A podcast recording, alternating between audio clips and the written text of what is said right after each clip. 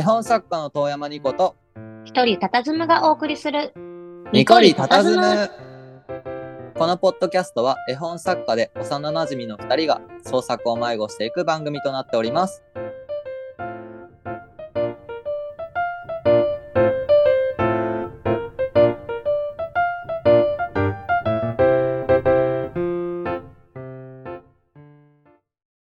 はい皆様お久しぶりです。ねひとりちゃんおお久しぶりです。収録がねまたね空いてなかなか久々な感じにはなってるんだけどどうですかね？最近の健康状態は。健康状態？うん。えっとねえ、ま、4月になってから毎月発熱していて え復活しました？今月は。まあねしばらくひとりちゃんはゾンビ状態っていうところでやっているわけなんだけど まあね今回もあのゲストさんお招きしてますんでひとりちゃん気合い入れて頑張っていきましょう。はい頑張ります。はい、じゃあね今回のゲストさんですが今回のゲストさんは皆さんご存知中村さんです。よろしくお願いします。よろしくお願いします。お願いします。皆さん中村さんがゲストにやってきてくれました。ありがとうございます。とりあえずねみんななんかこう中村さんって人は知ってると思うんだけどちょっと簡単に中村さんに自己紹介お願いしようと思いますお願いしますはい、えーえーニコリタタズムの、えー編集をしています。あの NFT の活動は、えっ、と海洋星くんという、えー、多様性をイメージした作品を作っています、えー中村薫と申します、えーよろしくお願いします。よろしくお願いします。よろしくお願いします。お願いします。僕らのねこのニコズムを応援してくれて一緒にやってくれてる仲間でもあり今回タブ友でね一緒に出展するクリエイターさん仲間です。仲間です。はい、仲間で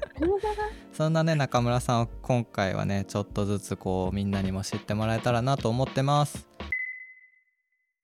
じゃあそんなわけでゲスト会もうそろそろねみんな慣れてきたと思うんですけど順番に一問一答わっと答えてもらってその後に僕らが一個ずつ質問していったり深掘っていったりしていきたいと思います。というわけなので中村さん一問一答やっていきます。はい、よろしくお願いします。では、えー中村さんは普段どんな作品を作っていますか？えー自分の気持ちがじわっとする作品を作っています。作品作りの原動力を一言でえー無意識下での発想やひらめきです。スランプとの戦い方を教えてくださいえー何もしないで待つです。制作活動以外の趣味は何ですか？えー料理を作ったり、えー美味しいものを食べることです。えー好きな作品小説音楽など教えてください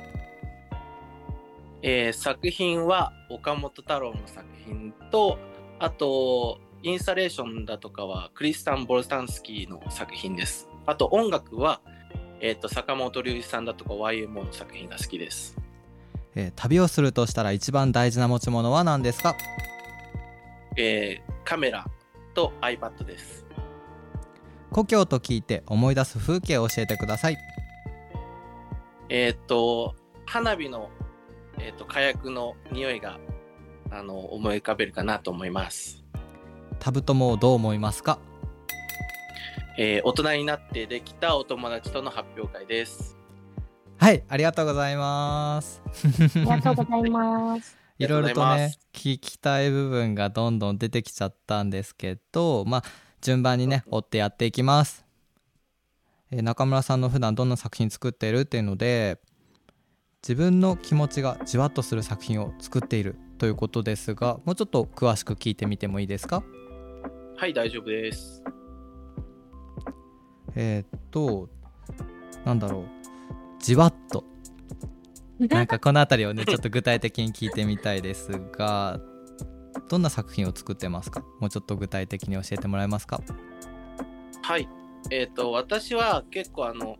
NFT では、あの、海洋星くんという可愛らしいキャラクターを作ってるんですけど、うんうん東京は、あの、抽象画家で、あの、色味で勝負してるところがあって自分の気持ちとか表現を膨らましてる部分があるんでその結構グッとつかまれるような色だとかいい形だなとか色だなみたいなのを大事にしてあのそういったところはちょっとじわっとくるような作品としてちょっと大事にして作ってるっていう感じです。あーなるほどってことはあれですかねなんか制作してる時とかの何て言うんだろう気持ちとか、まあ、その時一番気合の入る色とかっていうのを使って抽象が描いたりとかしてるってことですかね。そうですね。うんうんうんうんうんちなみになんですけど、うんえー海洋星くんさっき話に出たと思うんですけどはい。海洋星くんってどんな人なんですか？あの惑星なんですよ一つの星というか。うん、水金地下木土天海のはい。一番遠い星なんですよ。うーんえその海洋星くんはうん地球に来てるってことですか？そうですね。地球に来てるというよりかは、うんうん。なんかこう、なんか近くに感じてもらいたいなっていうところから、あの海洋星君ができたって感じですね。なるほど。そしたらあれですかねなんかその抽象画があって中村さんの作った抽象画があってそれと、まあ、他に見る鑑賞してくれる人たちとの距離を縮めるための海洋星くんっていうキャラクターが。あーなるほどなるほど。へえそうなんだ。えちなみにその抽象画以外にもあれですかねなんか写真とかあのツイッターに上がったりとかしてると思うんですけどツイッターのその写真撮った写真とかに海洋星くん載っけたりっていうのもその一つってことですかね。そうですね。うん。なんか、自分は結構、その、抽象画を描いてはいるんですけど、なんかこう、いろんなところに電波が張ってるっていうか、結構ツイッターに載っけてる写真とかっていうのは、抽象的な目線で撮った写真っていう感じで載っけてるっていうところなんですけど、うんうんうん。結構自分的にはこの視点は面白いなっていうところを結構抽出してあの写真を撮ってでその上に、まあ、コラージュ的に海洋星君が載ってるっていう感じで。うーん。あっていうことはあれですかね。なんか抽象的ってことはなんていうのかな、あくまでその海洋星君が作品との距離を縮めてくれるけどその意味合いとか空気感っていうのはすごい抽象的なものだからなんかこう誰かの心に必ずちょっと響くようなテイストになってるって認識でいいんですかね。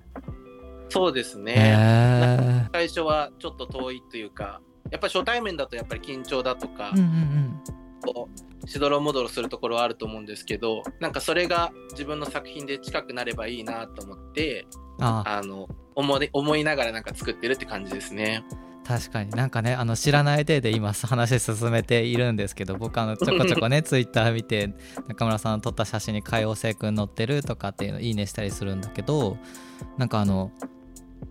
なんていうのかなちょっと牧歌的な背景の写真とかにこう中村さんのこう言葉がちょっと添えられててでなんかあのね「おはよう」ツイートとかに結構あったりとかすると思うんですけどそういうのを見てなんとなく身近な自分にも覚えあるようなね雰囲気でほっこりするんですけど いいなぁなんて思ったりして。なんか結構あの都会的っていうよりかは自分も、あのなんていうんですかねあの田舎育ちなんで そういうやっぱり気が ずっとあるって感じですね。うんうんでもひとりちゃんあれだよね僕らも田舎育ちだしねうん、田舎田舎。なんかもうどんどん、うん、馴染みあるよね そう。久しぶりに帰ったら、隣の家なくなってたりするからね。あ本当？うん。なんかねそのノスタルジーに浸るってわけじゃないですけどなんとなくなんか中村さんの作品そういう気分にさせられるような写真多いななんて勝手に思ってるんですけど割となんかそういうところ切り取るみたいなのが好きなんですか？そうですね。結構作品を作っててやっぱり幼少期の思い出とかなんかそういうところにじわっとするのでなんか学生時代に思ってた思いとかで今成長して大人になってから思うことみたいのを結構こうあのリンクさせて写真を撮ったりだとか言葉にしたりみたいのはしてるかもしれないです。うん。いやなんかいいっすねじわっとっていうオノマトペが。結構多いの作品の中でうんうん。オノマトペっていうかなんか擬音みたいのは結構多い気がします。なんかうんうんうんなんかこうふわっとみたいな。海王星君もふわっといるし、中村さん作る作品もじわっとなんかこう抽象的な部分じわっと染み込んでくるしみたいな。なんかねそういうのすごい分かるなっていう作品多いですね。ありがとうございます。なんか伝わる伝わってるかどうか分かんないです。なんか中村さんその思いかどうかは分からないけど自分たちで感じる余裕があってなんかね、その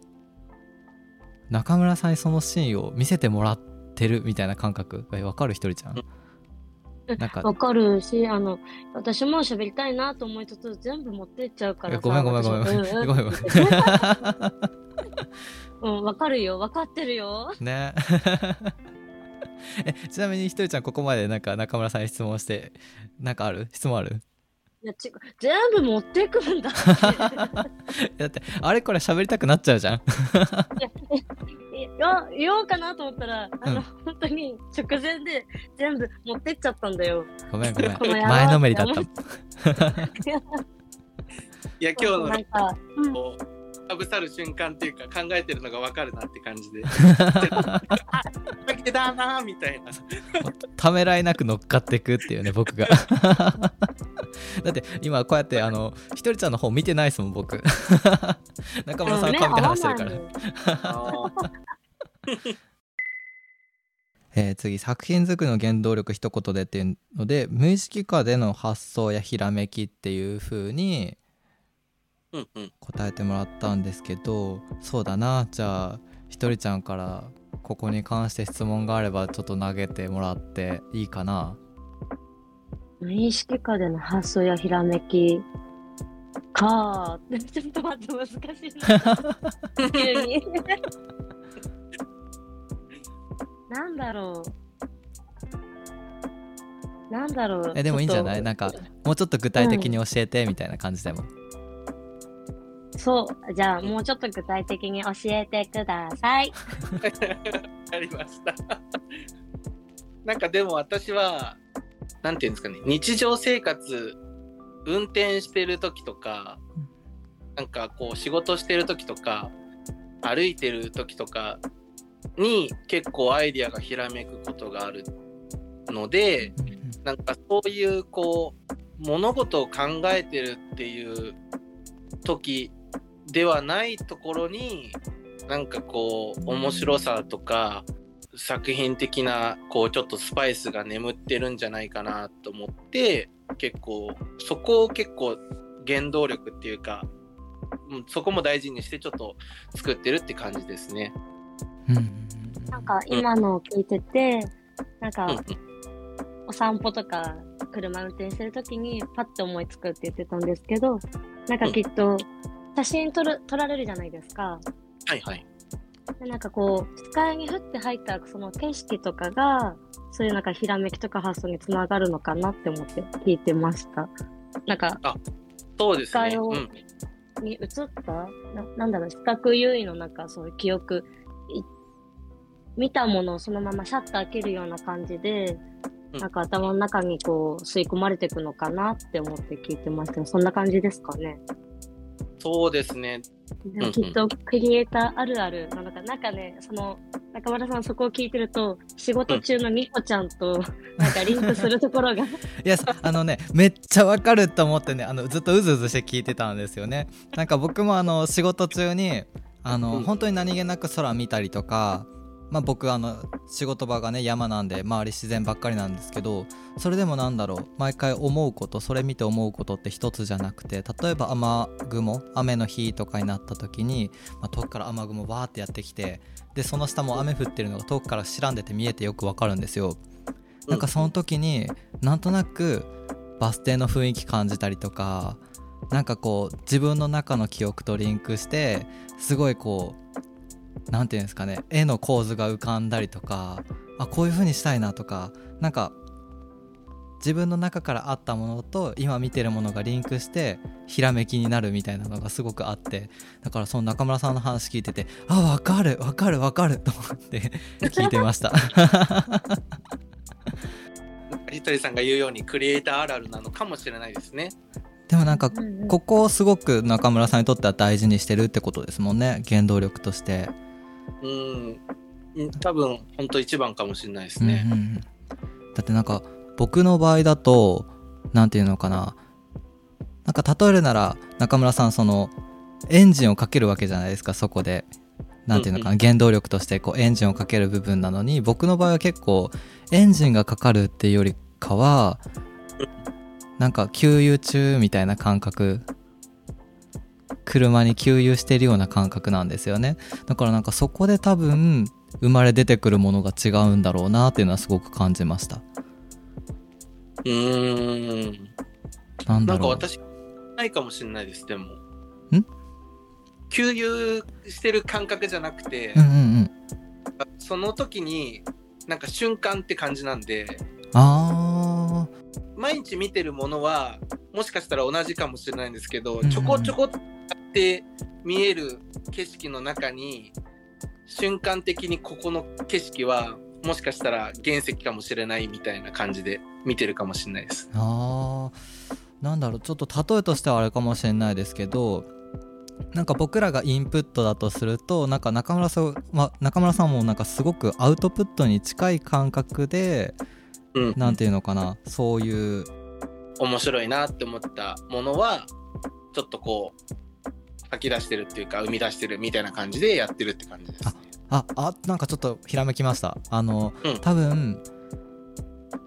なんか僕らは多分そこですぐ何か作品に残すわけじゃないからちょっとグラデーションとしてはインプット寄りなんだけど中村さんその写真とかなんかそういうグラフィックっていうところにこうし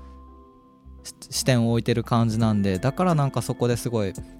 僕らとの違いとしてなんかアウトプット感があるんだなっていうふうに今思ったんですけど多分そういう感じですかね。なるほどそれに近いかもしれないですね。ねえなんかうん勝手にひらめいて勝手に納得しちゃったんですけど多分そういうことかななんて思って ねえなんか僕がこう喋り始めると止まらないんだけどあのひとりちゃんからうんもうちょっとなんか聞きたいこととかある？うーんとね、えなんかちょっと次のそのスランプとの戦い方みたいなのにちょっとなんか似通っちゃうかもしれないんですけど、うんうん。いいいかな？いいよ進んでこう。じゃあスランプとの戦い方で中村さんはね何もしないで待つということなんですが、うん。なんだろうひとりちゃん。聞きたいことは。聞きたいことっていうかなんか思いついたことに近いんですけど、うんうん。えなんかスランプはスランプでもその中村さんが言ってたその無意識下での発想やひらめきがパッて浮かぶって言ってたじゃないですか。はいはい。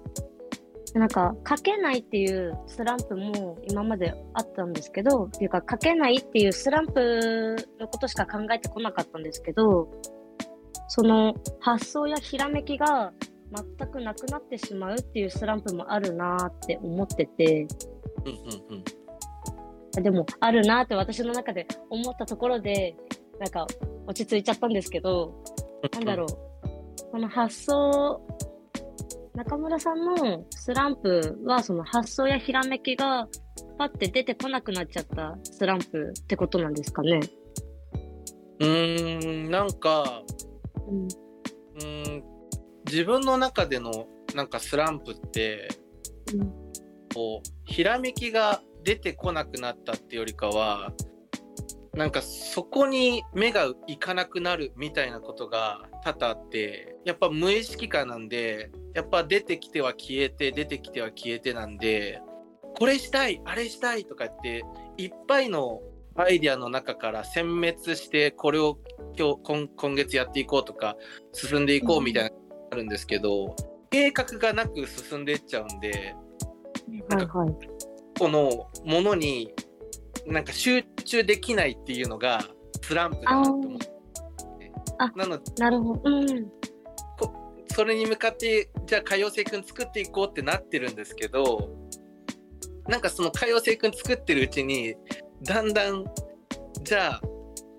えーフィギュア作りたくなったりとか彫刻作りたくなったりとかアニメーション作りたくなったとか、はたまたデザインしてもうちょっといいグラフィックにしたりとかなんかいろいろ出てきちゃって出てくることが結構スランプって感じなんでなんかそうなった時はもう一旦待つって感じです。なので自分が何をっていうのを考える時間みたいなのが結構なんかスランプだなって気がします。へえスランプのなんかかなんか新しい考え方が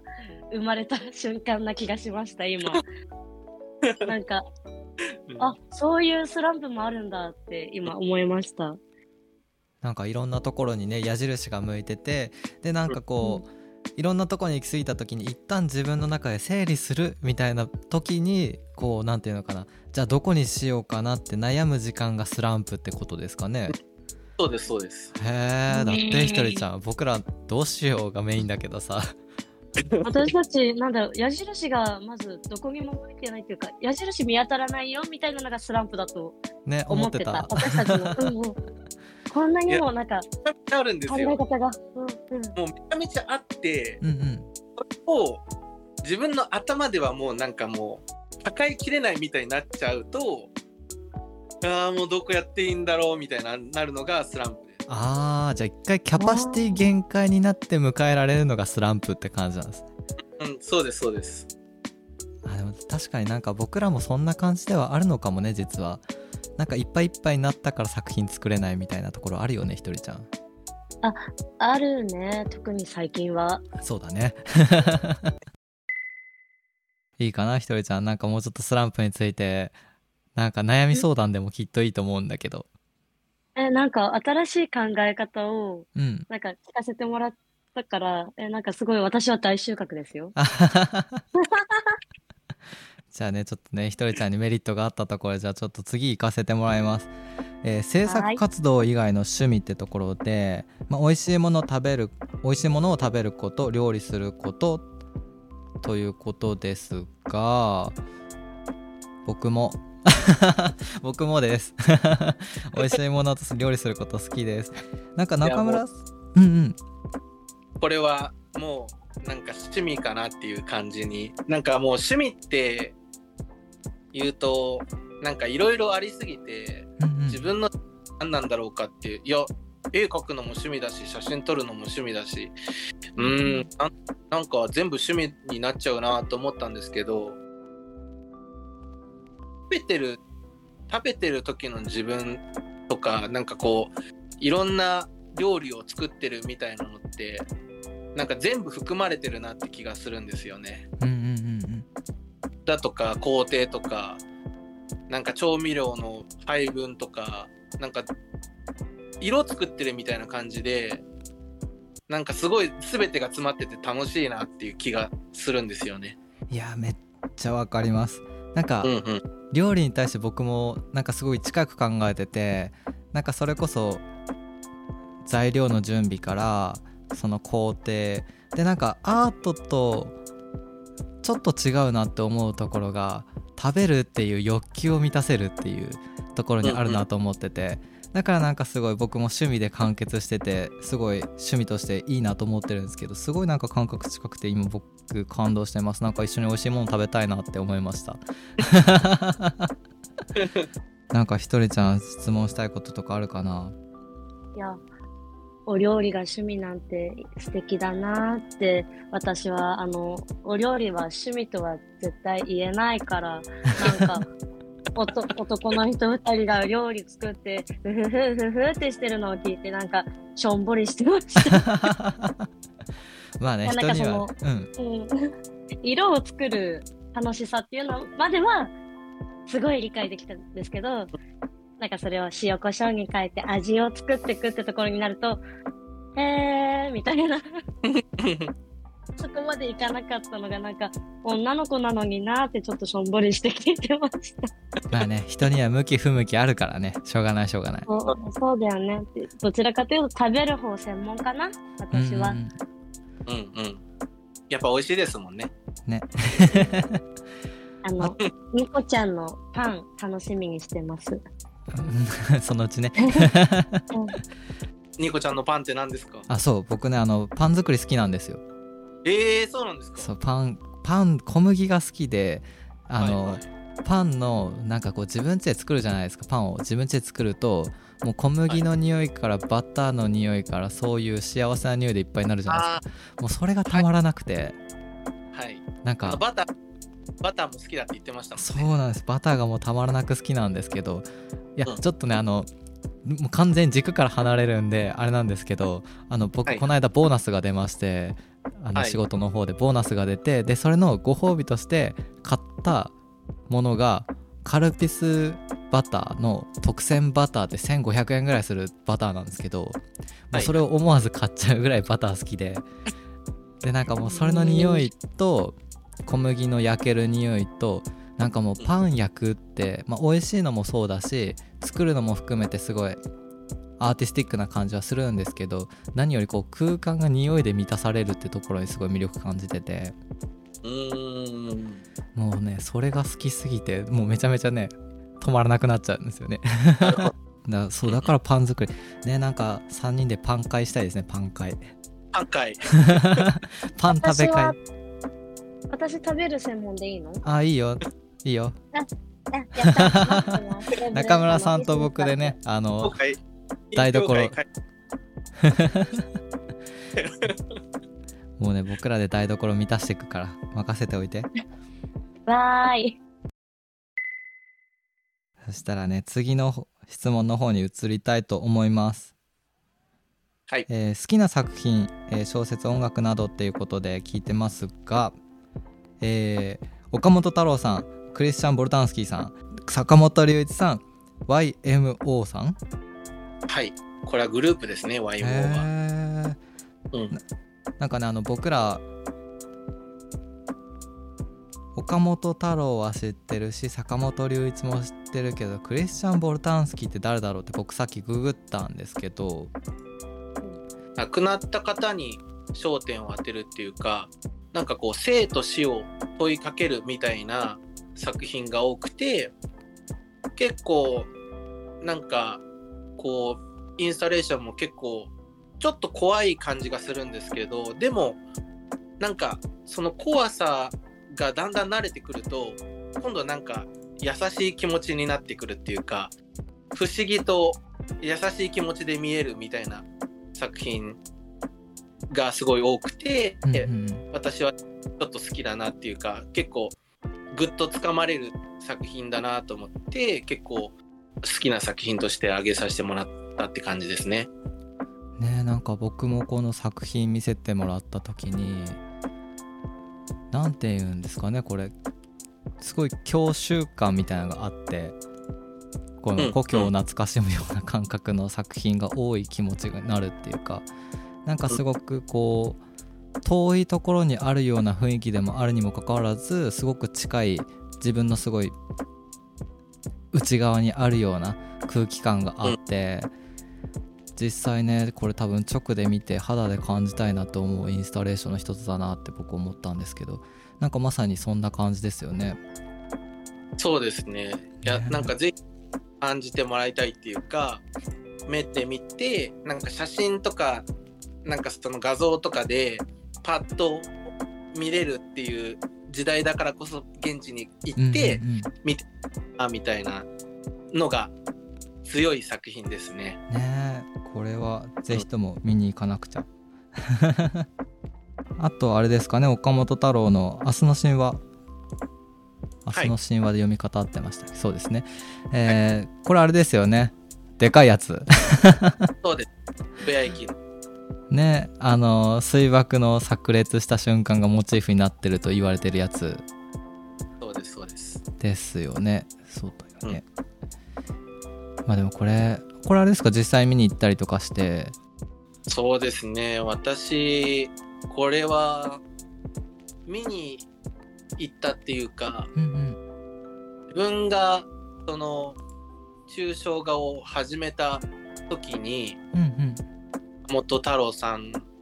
に出会ってその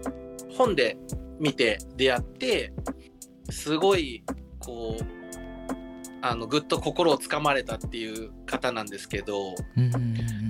大学を卒業して造園業をやってたんですよ。うんおーまさかの。そうなん庭師を目指してうん。大学を卒業して造園業をなりわいとしてやっていこうと思った時にあの熱中症でバタンって倒れてしまってうんうんうん2年間私あの車椅子の生活になったんですね。えうんそうなんですか？そうなんです。へえ結構やばかったってことですやばかったです本当に。はい。それであのめちゃめちゃあの塞ぎ込んでしまって。何もしたくないっていう状況になってしまった時にあの大学の友達が「そんな塞ぎ込んでるんだったらお前絵描いてみたらどうだ?」って言ってペンと紙を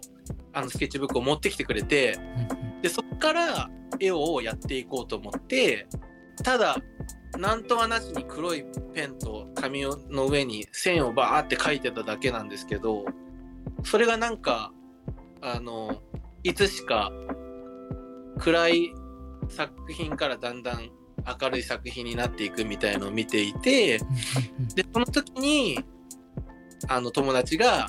「あの岡本太郎知ってる?」って言ってくれて「いや知らない」って言った時に「いやもうすごいからあの渋谷駅のところにドンとあるから見てきた方がいいよ」って言ってくれてこれも車椅子でそこのところに行ってバーって見た時にちょっとやっぱりなんか感感動してちょっとこう涙ぐんでしまってでよしちょっと頑張るかっていう感じで20代の前半ぐらいからちょっと画家でちょっと頑張ってみようと思ってあの進み始めたって感じですね。あーじゃあもうある意味すごい原点に近い作品になるってことですよねうんうん岡本太郎罪深いっすね。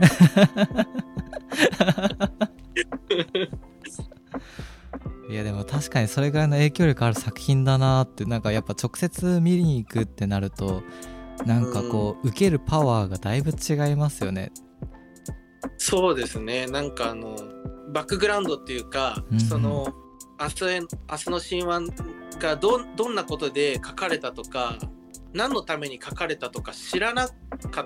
くてもうんうんうんうん。なんか伝えたっていうかすごいなんかこう感じるものがなんかすごすぎてうんうんうん。それこそなんか自分の中でそのキャパシティをオーバーしたみたいな感覚。時になんかこう自分の中では頭の中ではこう爆発したっていうかちょっと炸裂してしまってちょっとこう感極まってっていうところでよしあのやってやろうかっていう気持ちになったんじゃないかなっていう。あーなるほど。つまりあれですね岡本太郎の芸術は爆発だっていうのはもう見た人が爆発炸裂するような感じになるみたいなことを言っていたってことですね。なっていうかなんかやっぱ岡本太郎さんもやっぱずば抜けてるっていうかやっぱりあの過去のインタビューだとかそういうこう関わった人たちのインタビューみたいの聞いててもやっぱりなんかこうとんちんカンでちょっとよくわからないっていうところが多い方だななんて思いながらあの接してたっていう感じがするんですけどなんか自分的にはなんかそれがこうなんか頭では考えてるけどそれをこうやっぱりなんというかあの制御できないっていうかそこできないみたいな部分がちょっとやっぱり自分の中でちょっと近いっていうかうんうんうんうんやややろうやろうじゃないかみたいなところはすごいなんか近しいものを感じるっていうか自分はやっぱりその作品を作ったけどその作品を作ってないみたいな感じで言う人なんで、あうん、なので自分も今作ってる作品は私が作りましたって言いたいんですけど でもなんかそこまで言っちゃうとなんか作品を作った本人ももうそこの時点にはいなくてもっと先を行って行ってるというかーうんうんうんうん未来を今じゃなくて未来を見て作品を作ってるなみたいな感じがするんでそこはちょっとやっぱ好きだなっていう感じしますね。なんかねあんなあんな感じでいろいろ言ってるけどちゃんとあの朝起きる時間決まってるってところもあなんかルーティン大事にしてんだなとか思ったりしてなんかある種のその彼なりのルールで作品作ってるんだなっていうのもかつ何て言うのかなさっき中村さんが言ってたようになんか常に常にどこかに向かっていってる感じ本当にたまんないですよね。うんであと坂本龍。YMO っていうのはねちょっと僕よく知らないんですけどその YMO さん。これはあのうんうん。ルイスさんが所属してたあー。はははは。わかりましたわかりました。あそっかそっかそっか、ようやくピンときました。僕そんなにその坂本龍一の曲を聴くっていう経験ないんですけどあのこないだ是枝裕和監督の「怪物」っていう作品見たんですよね。それでまあ、あの曲坂本龍一っていうことで作られた映画なんですけど、まあ、追悼から始まり最後にエンディングとして音楽流れてきたりとかあと曲中あの作中にまあちょっとした音が入ったりとかっていうのも多分坂本さんだと思うんですけど何て言うんですかね。印象強いなっていうのはやっぱり感じましたね曲として。なんか音一つとっても。結構私がやっぱ坂本さんをあの好きな理由としてはうん結構こう古典的な音楽をやりながら実験的な音楽をやっているみたいなところがあるんですけどうんうんやっぱり型にはまった音楽をしてしていこうっていういくんですけど結構坂本さんは結構そのテクノの音楽だとか結構なんかその自然の音楽とか全然違うところに目を向けながら音楽を作ってるみたいな感じがするのでうんうんうんアンビエントの雨の音だとかあとはなんかただ単にこう聞こえてくる音楽音とかそういうのでさえも音楽なんじゃないかっていうところでずっと若い時からずっとそれを追いかけてあの最後の最後までそういうことをやってたっていうのはやっぱなんか近しいやっぱり岡本太郎さんと同じでやっぱ自分が近しいところなのでなんか好きだなっていう感覚はなんか似てる感じがするなっていうところですね。ああそうなんだ。でうん。もあれですよね、なんかその古典的なその音楽の理論とか骨子っていうのをきちんと守った上でじゃないと多分そういう自然の音とかを音楽にするっていうのはやっぱ相当難しいんだろうなっていうのは多分坂本さんにはやっぱ両方必要だったんだろうななんて今僕思って聞いてたんですよね。うん。だからそういう意味ではなんかそのある意味現代の基本となるその歴史っていう部分からこう行ったり来たりするっていうのすごく大事なのかなって。でそこをすごい大事にしてた作家さんなのかななんて今思って聞いてました。うんうんうん。ちょっとねひとりちゃん後で聞いたりしよっか、坂本龍一のうん。曲ますなんかパッと曲私も全然頭の中に流れてこないので。ね。名前は知ってますよ。とねじゃあ次いきます。えー旅をするとしたら一番大事な持ち物は何ということでカメラ iPad ということですがなぜですか？やっぱり視点を大事にしてるんで、まあ、カメラも、まあ、iPhone のカメラだったりだとか一眼レフのカメラ持ってったりだとかはたまたなんかこうパチャッと撮れる使い捨てカメラみたいなのを持ってったりするんですけどなんかそういうところに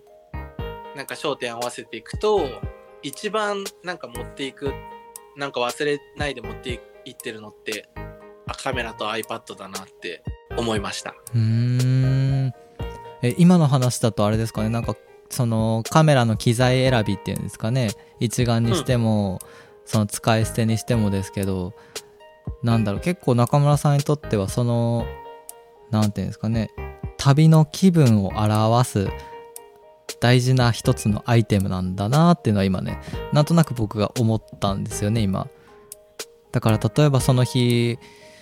一眼レフではなくあえて使い捨てカメラにするっていう中村さんの気分っていうのがすごく作品の一つになってるのかななんて思ったりして。うんうんうん。なんか僕が今一人で勝手に納得してエモさを感じてたってとこなんですよね。結構勝手にエモさ感じるっていうの。勝手にエモさ感じて、勝手に落ち着くって、勝手に納得して、ああ、ああみたいな。そうそうそうそういいですよね。カメラと iPad があれば、あの、中村さんの作品はいつでも作れるじゃないですか。そうなんです、そうなんです。だからなんか、海王星くんも一緒に旅してるんだなみたいな感じで、持ち物だけを見て思ってました。うん、でもなんか私は結構なんか海洋星君はなんか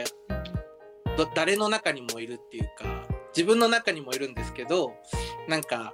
ニコさんの中にもいるしひとりさんの中にもきっとなんか海洋星君の色が誰しも持ってるんじゃないかなと思ってなんか抽出するために自分はこういう画角でカメラパシャって撮りましたよって思う気持ちで撮ったのがあ一緒の色かもしれないって通じ合えるなんかデバイスっていうか旅に行ってただ見てくるっていう感じの感覚ではなくて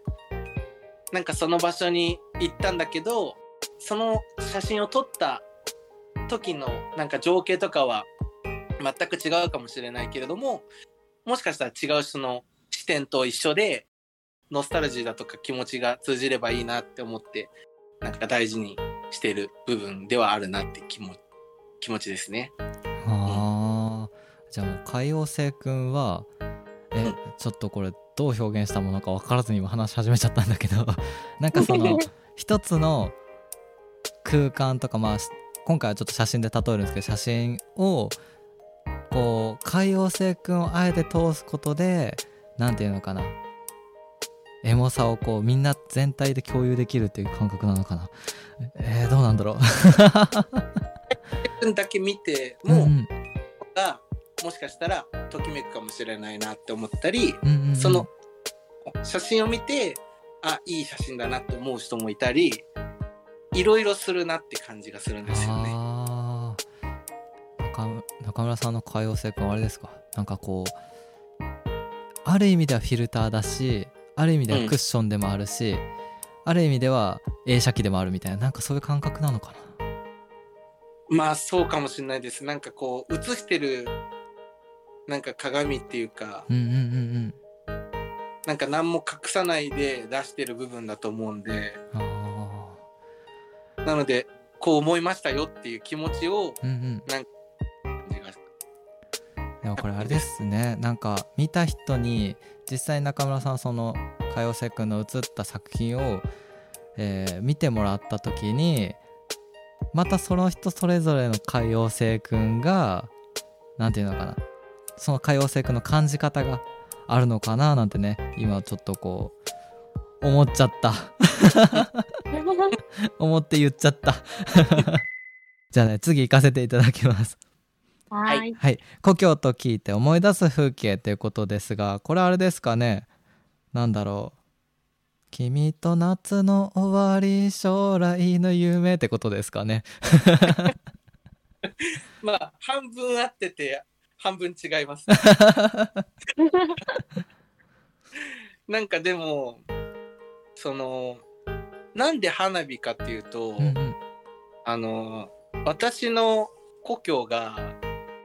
新潟県の長岡ってところなんですけどあのせあの日本三大花火の一つで長岡花火っていうのが夏には8月の1日と2日あ2日3日かな。まあちょっとあれなんですけど、あの上がるんですね。でその花火をなんか子供の時からずっと見ていて花火をなんか見ている時はあ綺麗だなって思うんですけど花火が打ち上がった後の火薬の匂いとかなんか街のそのざわめきみたいなところが結構なんか印象に残ってるっていうか自分の中では結構あの故郷と聞くとやっぱり誇れるものなんでそこが結構情景としては浮かぶかなって感じですね。へめっちゃなんかねあの話聞きながらいろいろ想像できましたねなんかあ分かるなみたいな部分とかあとそれに付随するアニメーション作品だったりとか映画だったりとかなんかこうみんなそれぞれちょっと違うけどなんとなくすごい近い感覚を持ってる故郷の記憶なのかななんても思ったりしてなんだろう今僕の中で中村さんが海王星くんだった。なるほど。なんかすごいそういう感覚で今聞いてましたね。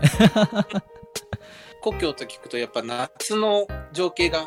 なんか思い浮かべるっていうか、うんうんうん。雪国って感じがするんですけどなんか雪の情景よりかはなんかものすごい新潟ってあの梅雨とかが長くて結構ジメジメしてる時間の方が多くて結構気温たなんか涼しい感じがするんですけどうんうん。高い地域なんでなんかこうじりじりんなんか暑いみたいな時期の方が多い気がするなと思って。なんか故郷と聞くと なんかここのアンケートにも書かせてもらったんですけど夏の情景が結構思い浮かんでなんか夜のやっぱり焼けコンクリート暑さでコンクリートがちょっとこう干上がってる匂いだとかあとはもうなんか子供の時になんかクーラーの部屋に入ってめっちゃ温度下げてなんかこうキンキンにしてなんかその部屋でちょっとアイス食べるみたいなうん。のだと、あとはもうなんか新潟だとあの黒崎茶豆がすごい有名なんでなんかすごい塩気が強いあの枝豆をもうパクパク食べてるみたいな。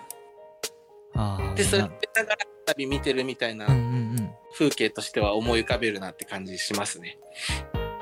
でもなんかすごい感覚わかるなーっていう感じがしてなんていうのかな。夏って一瞬で終わるじゃないですかある意味。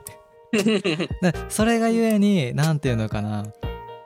長い冬、えー長い雨とかそういう悪天候の中でなんか唯一こうパッとなるような、ね、花火みたいな夏だと思うんですけどなんかそれがゆえにこう記憶すごい残るなっていう感覚がめっちゃわかると思ってました。ねひとりちゃん。なんとなくわかるよね。うん、なんかその、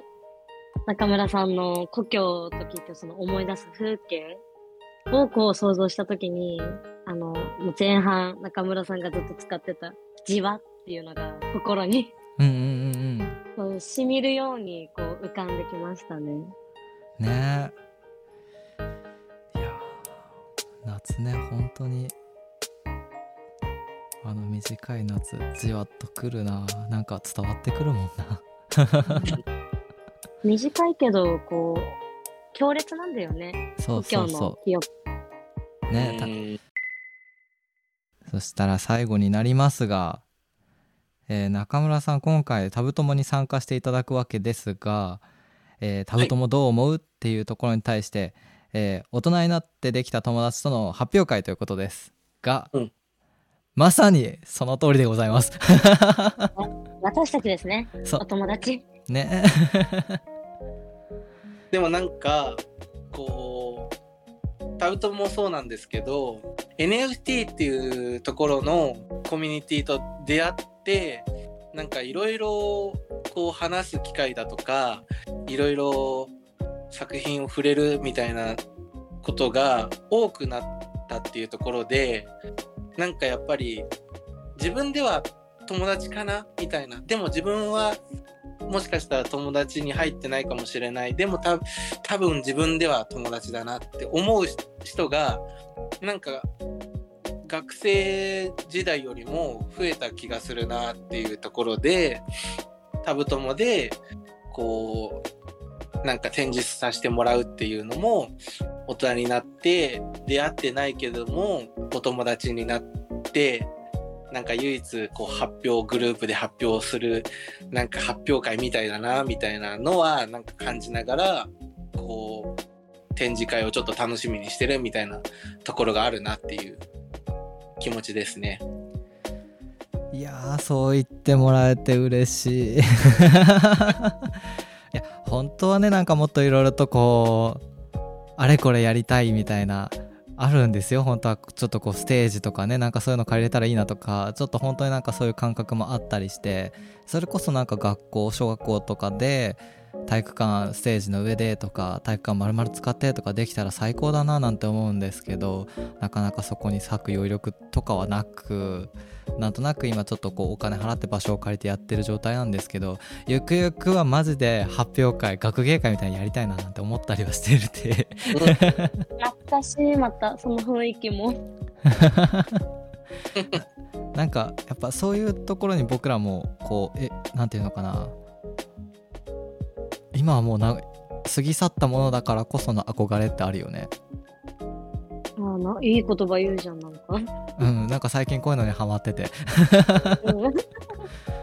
結構自分の中ではあの NFT の展示とかでフィジカルでやってみたいな感じの直接行ってみたいな気持ちで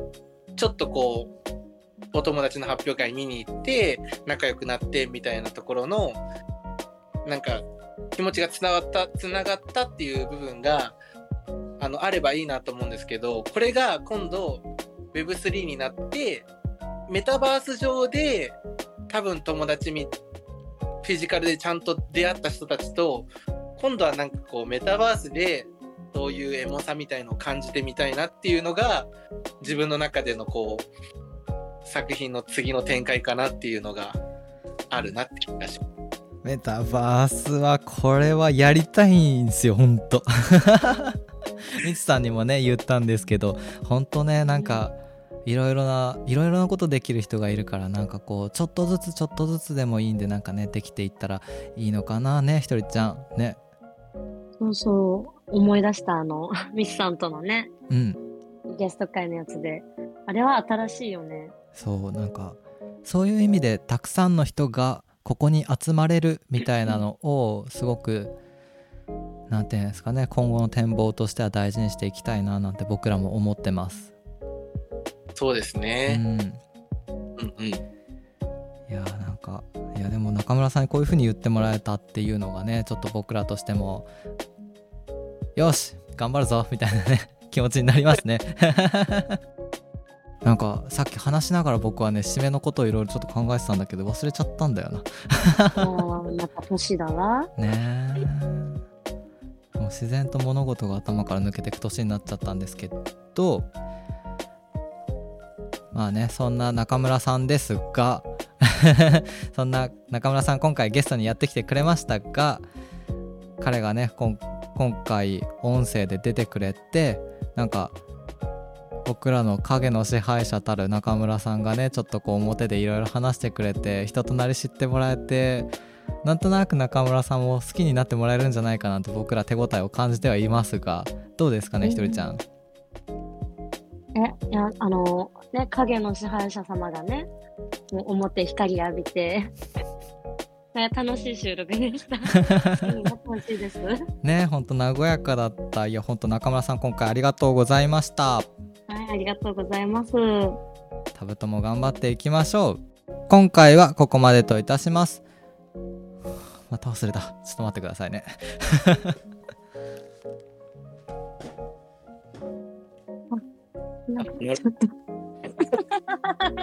こういう感じだったんですね。あ用意しとこうよ。いやちゃんと覚えてたつもりだったんだよ。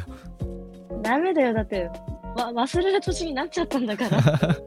っと中村さん今のところ間違いなくカットでお願いします。お願いします、はい。